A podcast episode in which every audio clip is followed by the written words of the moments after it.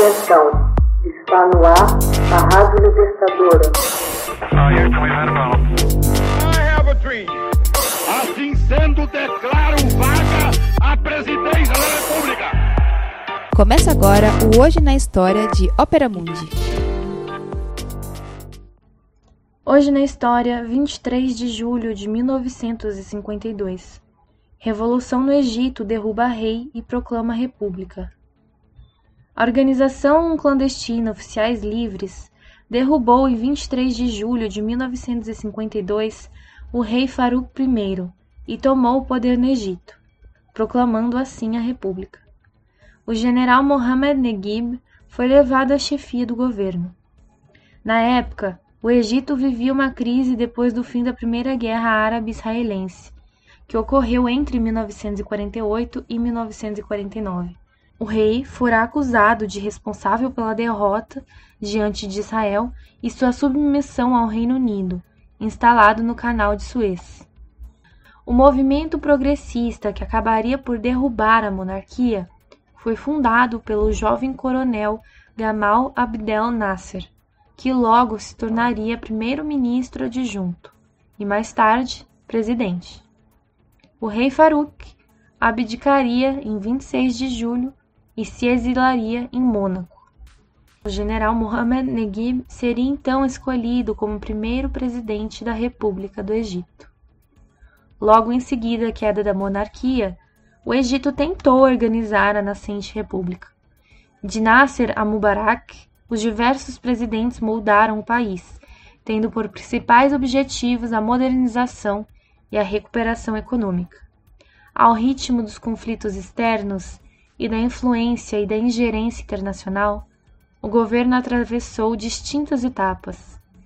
Desse modo, da nacionalização a uma democracia mais palpável, passando pela pacificação, o Egito progressivamente mudou de cara, sem verdadeiramente atingir a estabilidade nem a democracia.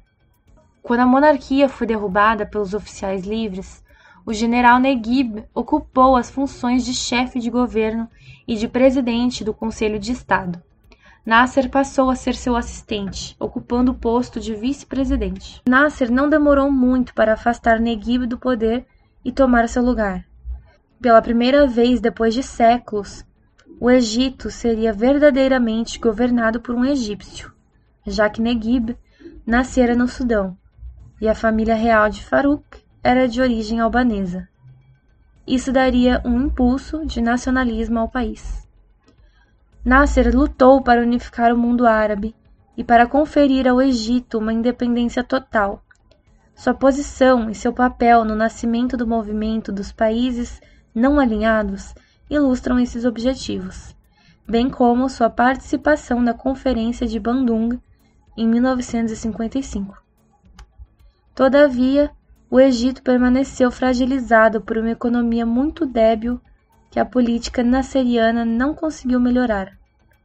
Os conflitos israelo-árabes contribuíram igualmente para o enfraquecimento do país, que se viu obrigado a apelar à União Soviética para se abastecer de armas, e aos Estados Unidos para financiar a construção da barragem de Assuã, quando Washington se recusou a fornecer essa ajuda, Nasser respondeu com a nacionalização da Companhia do Canal de Suez.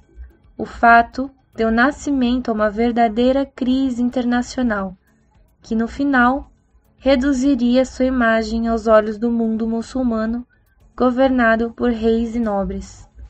Ele se valeu da situação para tentar executar o projeto de unificação do mundo árabe. Sua primeira união com a Síria, selada com a criação da República Árabe Unida, resultou em fracasso. Dedicou-se então a reforçar seu papel no seio da Liga Árabe. Mas sua conduta estratégica em relação a Israel conduziu rapidamente à Guerra dos Seis Dias, em 1967, que terminou com uma derrota dolorosa para o Egito.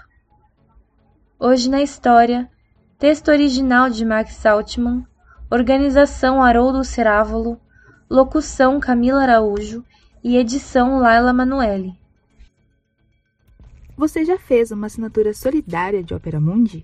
Com 70 centavos por dia, você ajuda a imprensa independente e combativa. Acesse www.operamundi.com.br/apoio.